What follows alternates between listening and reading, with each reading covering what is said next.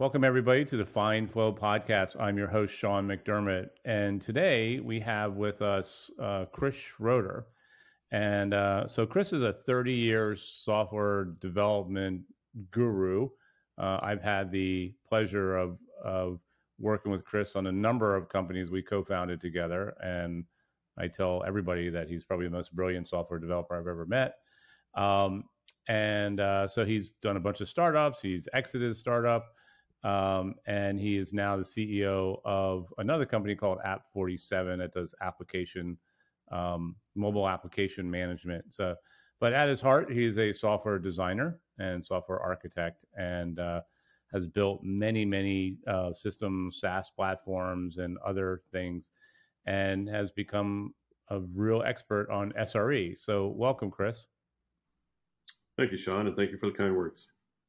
You're welcome. Well, you know I'm always a big fan. So, all right. Uh, so we're just going to jump right into this. Um, and today we're going to be talking around, talking about. So we talk a lot about on the podcast about SRE, and it's a big, to- a big source of topic for us. And uh, lately we've been kind of talking about SLAs and SLOs and SLIs, and I know you do a lot of work in this area. So um, let's talk about that. So um, let's kind of focus in. I, I think we're going to delve into SLIs and SLOs mostly. Um, we can talk about SLAs, but I think everyone kind of knows what SLAs are. Mm-hmm. But let's talk about SLIs and SLOs. And uh, so, my first question to you is in terms of SLO, right, service level objectives, how is that different than mo- event management and monitoring we all know and love? Yeah. So to to start with the fault management and observability platforms that we all know and have worked on for for years and years, uh, we all know metrics. You know, is it available? What was the time for it to respond? Did how long did something take in a queue? Uh, either automated queue or, or work personal workflow queue. We all know those metrics. We all use those metrics we all um, have, have set thresholds uh, and even dynamic thresholds for, for that based off of time of day and things like that. So that is an SLI. There's nothing different in there. It's just in the context of SLOs, the metrics that we've always used and have always measured are, are what's called an SLI, service level indicator. That's all it is. We now take a service level, uh, SLI, uh, and we apply that to a unit of time uh, with a threshold, and that creates it as an SLO. So let's give some simple examples. You have an SLI that is uh, availability. Was the request made by the client to the web server successful? Was it a 200 response uh, or 200 HTTP response code?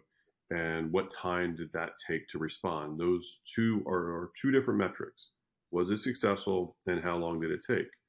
Both of those metrics together measure the end user's experience. Was I successful in a reasonable amount of time, able to retain or obtain the information I was looking from your system? So we take those two SLIs and we apply targets to them. I want um, my availability to be greater than, let's say, an easy example, three nines, 99.9% of the time to be successful. And I want it to be 99.99% of the time to be less than 200 milliseconds. So now I've got two metrics and I got two targets, right? And the final ingredient that we need for those SLOs is a unit of time. And so I'm going to say that I need 99.9% of the time a successful response for the rolling 28 days. And I'm going to want 99.99% of the time less than 200 milliseconds for a rolling 28 days. So why 28 days? Uh, the, the, the, the reason for 28 days comes out of where did SLOs come from?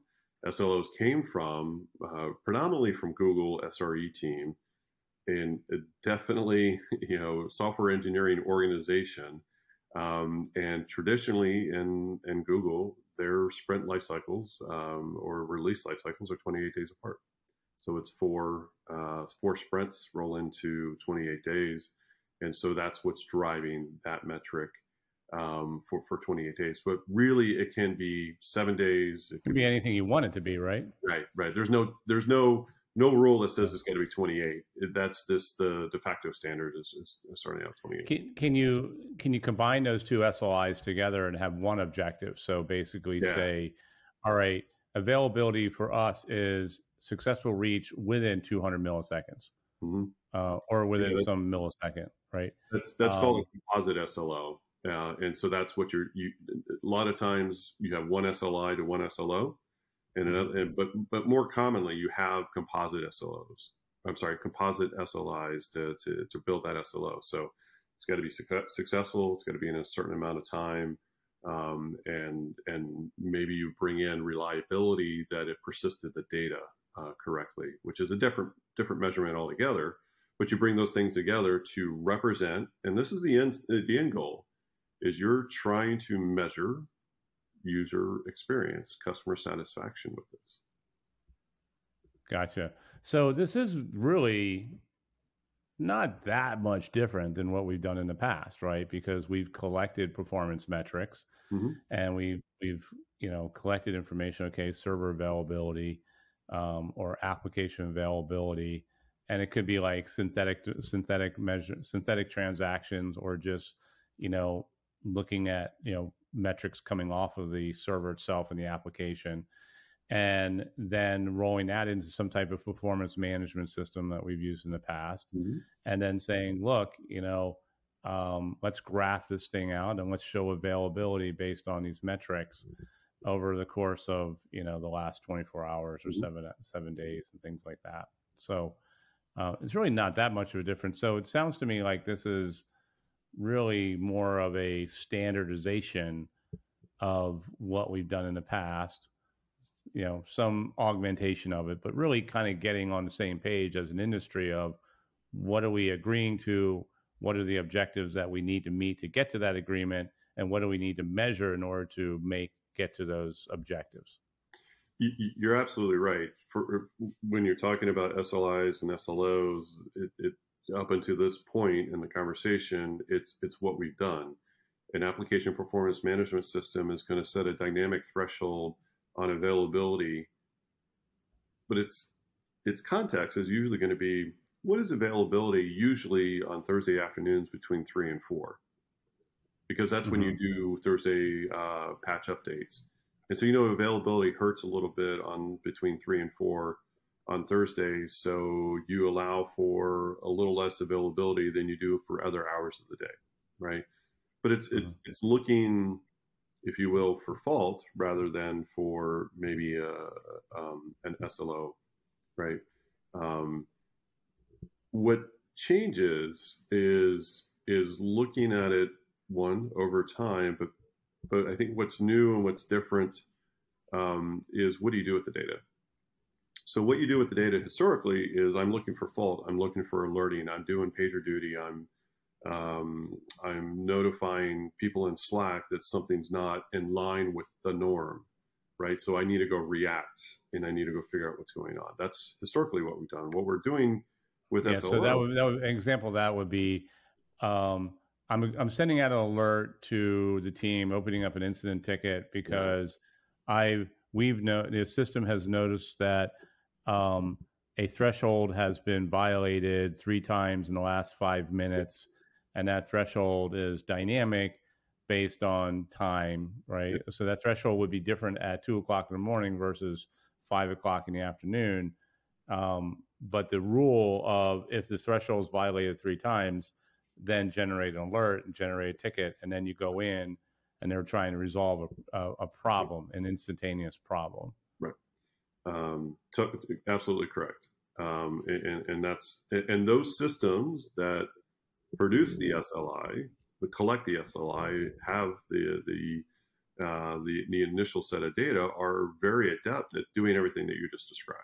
Mm-hmm. Um, taking that up into an SLO and converting into an SLO where we're, we're taking that SLI data over a period of time with the target, um, we now start to do different things with that data. And the predominant use case for that data uh, really comes back to uh, app development innovation, right? Remember where this all came from or started. A lot of this started was was from Google. Google wants to innovate. They're a software engineering organization at its core, right? So here's the question: If I'm sitting down and I get a trouble ticket like we were just talking about, and we have an incident created, then I'm going in, I'm trying to figure out what is going on. My first question always, always is what changed?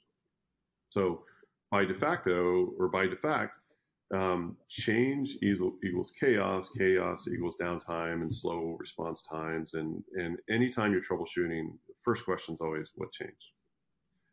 But if you say that you're never going to change, you're never going to innovate. So how do you find the balance?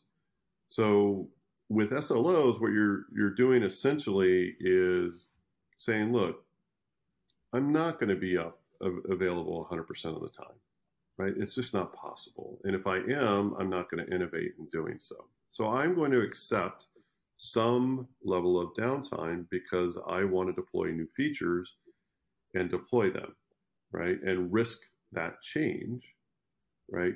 And I want to be able to do that in a controlled, data driven way. Right. So our data is now the SLO. So a byproduct of the SLO is an SLO target is 99.95% of the time I'm up. That means 0.05% of the time I'm allowed to be down. That is called your error budget.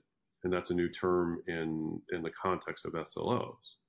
So error budgeting is a way that we can say, I have this many minutes of downtime in a given month, depending on what what time frame you you take. You, you, you take your your target and you take your time frame and you do the inverse of that to get your error budget. It's it's not complicated math. It's really super straightforward, right?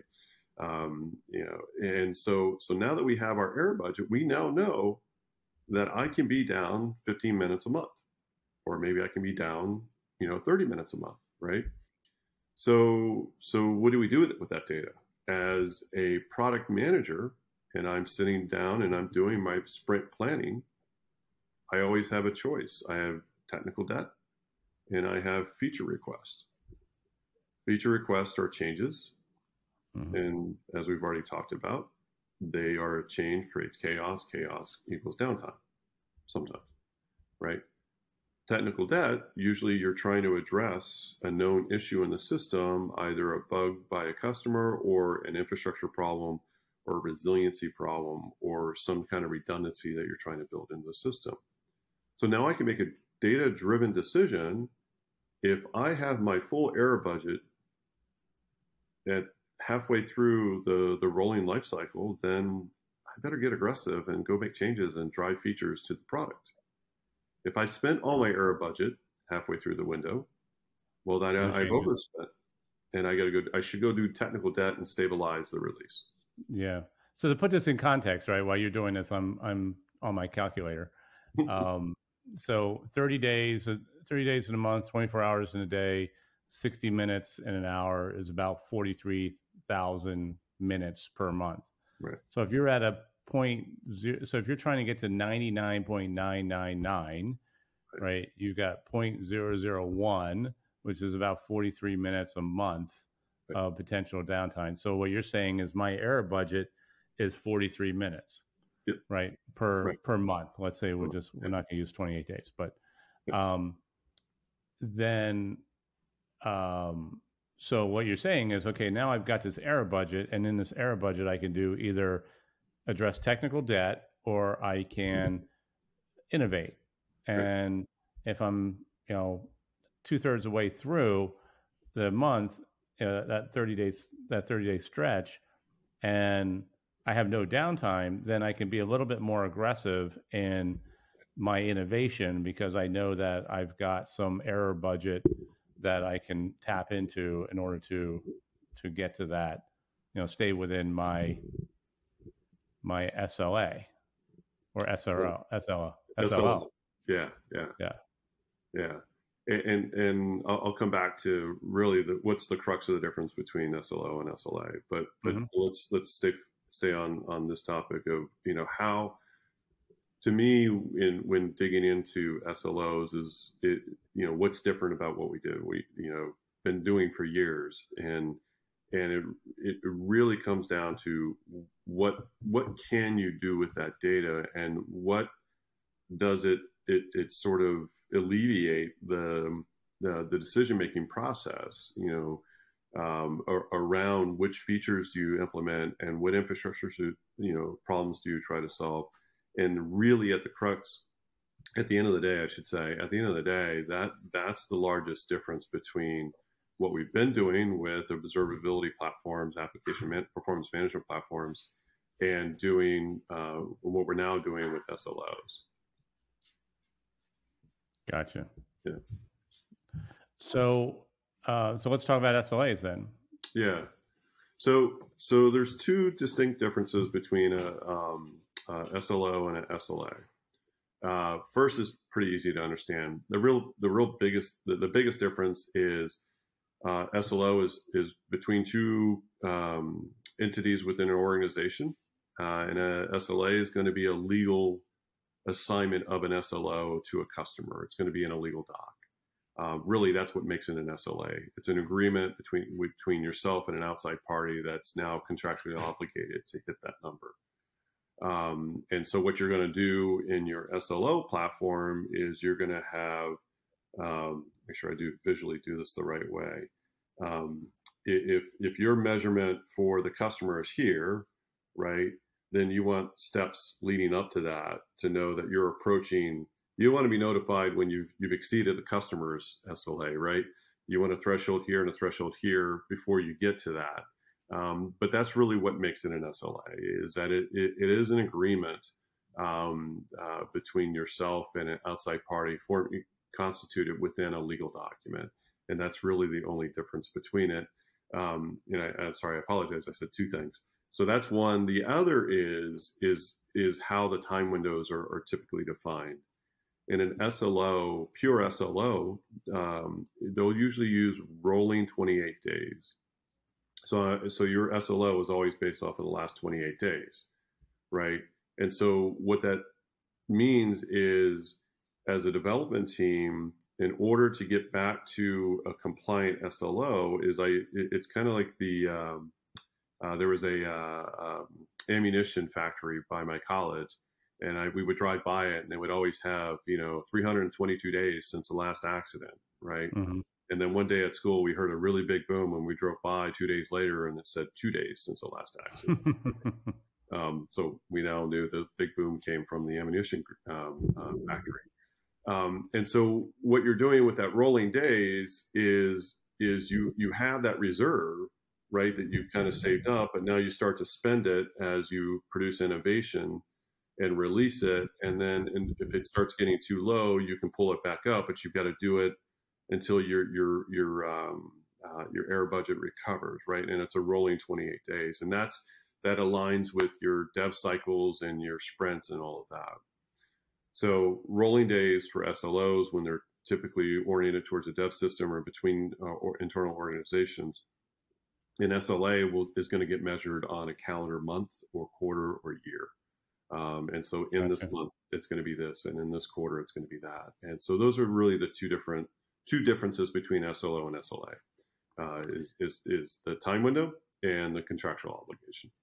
So I remember, you know, whenever I think of SLAs, I think back to like 1999, you know, and I know I'm dating myself, but you were right there with me. So, um, and UUNet put out this advertisement, and you worked at UUNet, so you know this well.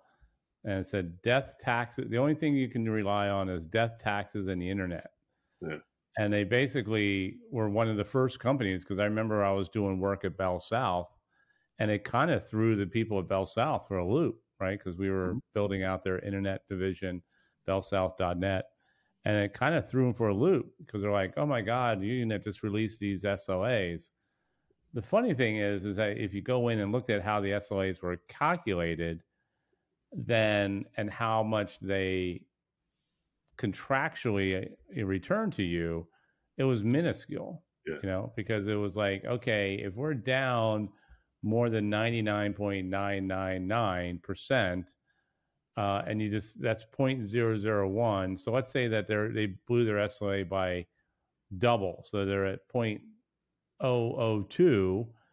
We're going to refund you 0.002 of your monthly internet charge, which came out to be like three dollars. You know. Yep. And I always found that funny, right? Because and and I found it brilliant actually because they built a whole marketing campaign around their reliability and stand behind it but in the whole scheme of things, if they miss an SLA, it didn't cost them that much. The advertising cost them way more than the, than the actual payment of the SLA. So, and, and, that, and I remember being in that meeting where the CEO announced, "Hey, we're going to do 100% SLA," and I actually have the plaque upstairs of death, taxes, and and internet. Now, now three things that you can guarantee, um, mm-hmm. Or something like that. But it, it's upstairs in my office. But um, the the other it was totally a marketing uh, engine. You're absolutely right on that. Uh, but the other aspect of it is is the engine. And, you you were actually, I mean, you wrote the performance management. Yeah, my my team was, to measure that. did all the measurements, right? Yeah. And so we collected all the data that that the end customer uh, would use. But here's the thing: the end customer didn't have access to it. The end customer had to come to us and said, "You were down and here's the yeah. proof right and then we would go compare it with our data and they go oh yeah you caught us and so it was it was cheaper to say 100% than it was to engineer the monitoring the management and the display of all that back to our end customer to, to allow them to monitor or measure it so we just said eh, call us on it you know? yeah well it's it's kind of like those companies you know where they say okay 100% guarantee right? You buy this product and 100 and the reality is that whether people are happy or not, only very very small amount of people will return it. So it's easier just to, you know, most people won't won't return anything. Mm-hmm. You know, so like, and so they don't really lose out on that guarantee. So so let's shift gears a little. I mean, not shift gears a lot, but let's talk about um, Open SLO yeah. and where does uh, that's a my understanding, it's a specification that's been developed around how to measure SLOs. So, can you give us some more input on that? Yeah, it, it's close. It, it, it's more about how to um, uh, define SLOs, right? So the, the concept being we the the originator of this, the the, the people driving this you know, SLOs are more about internal measurements than they are about um, SLA support, right? So I, as uh, if you think of a large organization, then I'm going to have a main system that I log into to, you know, look at my account. But that main system is going to have an identity management system and uh, a billing system uh, and a you know a shopping cart and all these other subsystems that come into that. Well, it's not one team that builds all that. It's it's multiple teams that all need to respond to certain SLOs. So the shopping cart team is going to have a set of SLOs that that they're obligated for the main portal team, and likewise for identity management and for for billing.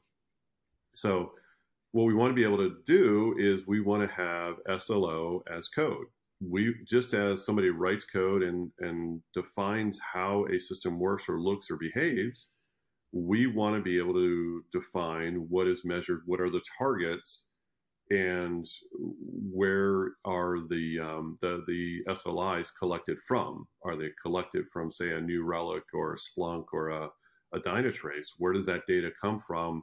What is the target? What is the time frame? how is it computed? You know, is it time sliced or or um, uh, count? Um, and and those are just two different types of SLOs to to say time slice or count. Um, and then uh, how do we then enact that inside of an SLO dashboard, right? So back to your original question, what is that open SLO? Open SLO is a way to define SLOs so that they can be uh, imported, exported from, to and from SLO dashboards, right? So I the the idea behind it uh, is, and it was started by a company called Nobl9. Noble Nine is an SLO dashboard. Um, uh, I don't want to say niche, but it's kind of that's the best term I can think of. They're a niche player in the SLO domain. Their only focus is to have the best SLO dashboard that's out there. That's their idea, right? And that's their target. So they they founded OpenSLO to enable SLOs to be imported into and out of their their system using the OpenSLO uh, format. And that and then that's what it is. It's essentially a YAML file that allows developers to define SLOs. So, um, I mean, can't you use pretty much any dashboarding technology? I mean, it's just data at some point, right? Yes, you can. Yeah, um, and and there are plenty. I don't want to say plenty. So if you're uh, using uh, something like Tableau, I mean, where is the data stored? So if you're basically saying, I got, I'm collecting these metrics, mm-hmm. uh, and am I, and let's say the metrics are being collected by New Relic. You use that as an example. And where do those metrics get stored? Are they are they stored within New Relic, and we're just getting them out of there, or or are we exporting them into a, a MongoDB and and yeah, typically what you so so it's interesting with with uh, New Relic and Dynatrace both have SLO capabilities for the data that it, it, it collects and monitors or that comes in through OpenTelemetry, right? So any data that sits inside of it, it can produce an SLO dashboard based off of, of, of, those metrics that are coming in and and has that time series database. So you could do it just if you were a pure Dynatrace or pure New Relic shop, you know, your SLO platform could would simply be a, a Dynatrace or a, a New Relic. Um, gotcha. If you had a multitude of systems, like large, a lot of large Fortune 500 are, you know, through acquisition or just differences in, in technology that's required, um, you, you want to bring those into some kind of data lake uh, and then attach it. Uh, you know, if you're going to use a, a, Tableau to do that, um, and that's and that's kind of how you would solve that. But what's interesting about a, a Tableau is could a Tableau do it? Yeah, the Tableau could do it, but you would have to go in and do all of the the error budgeting. Uh, it can do all the graphing and all the data simulation, but doing the error budgeting, mm. countdowns, burn rates, and stuff like that. As far as I know, we haven't seen it out of the box. Could be that I haven't hit the right web page yet, um, but uh, but we haven't seen it, and and that would be kind of a difference between a, um, a Dynatrace or a Nobl9 that has specific SLO capability to do that that uh, burn rate and and error uh, error budget uh, calculation. Gotcha. Yeah, I didn't think about the error budget side. So if you if you Google OpenSLO, I mean it shows a GitHub page. Yep. What are you getting off of GitHub? Is that the YAML configuration file? Yeah, it, it, it it's uh, what you're getting out of there is um, there is a way uh, to to validate your uh, OpenSL SLO uh, and make sure everything's specified that you know all the required mm-hmm. parameters against the the OpenSLO definition. Um, as well as if it's the one that I'm thinking of, it also help, lets you. It has an importer to take an OpenSLO file and import that into your Nobl9 instance and talk to that. Uh, so oh, Noble Nine gotcha. is a, a SaaS player, um, so it would just be talking to your account uh, API. Gotcha. So, um, but Nobl9's got to then connect into something like a New Relic or something like that, mm-hmm. right? Yeah, yeah. So they'll have that. So Nobl9 has some type of connector into into yep. that. So it knows days, the, man, the right? YAML. The, the YAML. What? Say that again. You remember those connector days, right? Oh yeah, yeah. I've, I have nightmares about those connector days. Um, but you know something like a, a novel novel novel nine noble n, N-o-b-l nine yeah. oh noble noble nine so they've built connectors into these different sources and then they import the yaml file the yaml mm-hmm. file will define all the parameters and will also define what what SOI, what metrics to pull off of off of um, you know New Relic in order to yep. define the SOL. So yep. do, does does like a new relic import an SL a Yammer thing too, or do they have that same ability? Uh, not that I've seen. Um, they they allow all of their SLO definitions to be done through APIs. or, or the UI, either one. Um, the UI. So I, you can just, so if you if you know like if you know what you want to do from an SOO, you can go into uh, and you know that the data is coming in through New Relic. You can go in and you can actually create yeah. through their you through their own UI right. And. Yeah. Okay, gotcha. So interesting. So um, well, this has been great. What what else you want to talk about? Anything else you want to catch us up on on SOLs and SOIs? Well, I, I, I think what and I may have already said some of this, so my apologies if I'm repeating myself. It, it, it the, the, the things that interest me the most about it, um, and it could very well be just sort of a you know shiny shiny object syndrome of you know this is the new thing, and it's not new. It's been around for about five six years, uh, maybe a little bit longer. But it, but the the new aspect is is going back to something that I care a, a fair amount about, and, and that's software development and and how how to use the, the data that's coming out of production uh, around the end user experience and and and measure excuse me and, and measuring that to now make data driven decisions and I, I, I th- that sits on top of all the technology that we just talked about that concept of adopting how will I make decisions and how will it's not so much averting um, disaster or averting downtime. You also have to think about the other way, and that if my error budget is always full, I'm not moving fast enough. I'm not innovating fast enough. I'm going to be out of business because I'm not moving fast enough. So it's mm-hmm. it's a finding somewhere in the middle that I'm not disrupting too much, but I'm disrupting just enough and accepting that. Not going the Usenet example that you used of we're just going to be 100%, right? That doesn't work because too many people have a way to measure your system now. It's too easy to do.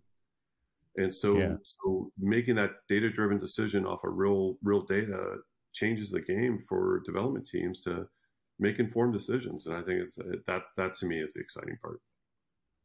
Yeah, and I think I think the interesting thing because I go back to you know our our world you know 15 20 years ago where we were just doing performance metrics and mm-hmm. thresholding and things like that but there wasn't really there wasn't an innovative component to it like it was actually the opposite it's like I don't want to be innovative with my network right I don't want to go in there and make changes like that's the last thing we want we want stability above all right? right? And you know, like your DNS servers, your identity management, your networks, you don't want to be innovating too much there, right? It's I mean, certainly you want to be able to upgrade to the latest versions of you know Cisco IOS or whatever it is to get better network resiliency and things like that.